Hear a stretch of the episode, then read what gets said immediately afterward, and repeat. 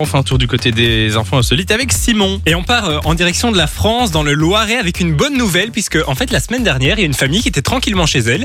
Elle a reçu un appel en fait de la SPA pour leur dire qu'on avait retrouvé leur chat grâce à sa puce. Une D'accord. situation Ouais. plus ou moins classique, vous allez me dire. Mais Oui. à votre avis, depuis combien de temps avait disparu le chat Oh, bah ça doit être longtemps, j'imagine. Mm. Des mois, Oh des années Deux ans.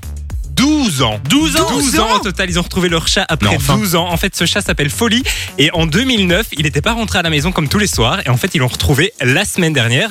Le chat qui a aujourd'hui 17 ans quand même, je trouve que c'est dingue, c'est une belle histoire au Ouf. final. Oui, oui, oui. Mais ils l'ont retrouvé Mais bon. juste à côté de chez ses propriétaires, donc on sait pas trop où il est parti, Après- il était peut-être pas très loin Ce quoi. qui est dommage, c'est que 17 ans pour un chat, c'est déjà vieux, du coup, euh, Oui, et c'est- on c'est peut très, en profiter très vieux. longtemps.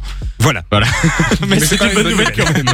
Alors j'ai euh, j'ai un remède insolite contre le rhume. Alors vous n'êtes pas sans ça, savoir c'est pour qu'il moi. fait vraiment dégueulasse pour le moment. Oui. Quand on a le rhume, on ne sait plus quoi faire, on ne dort plus, on essaye tout, euh, les sprays, C'est les l'horreur. médicaments, Ouais. les tisanes, etc.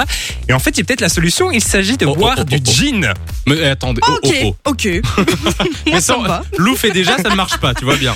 Alors c'est un, un docteur hein, du côté de, de l'Angleterre qui a fait une étude et qui a démontré qu'en fait il y avait un faible niveau d'histamine et de sulfite qui était présent dans les jeans et qui permettait de freiner euh, en fait les symptômes du rhume, un peu comme la vodka en fait. Mais par contre attention, Non, mais alors attends, j'aimerais juste préciser que l'alcool est à, est à consommer pardon, avec, Avec modération, modération. sinon on va se faire engueuler.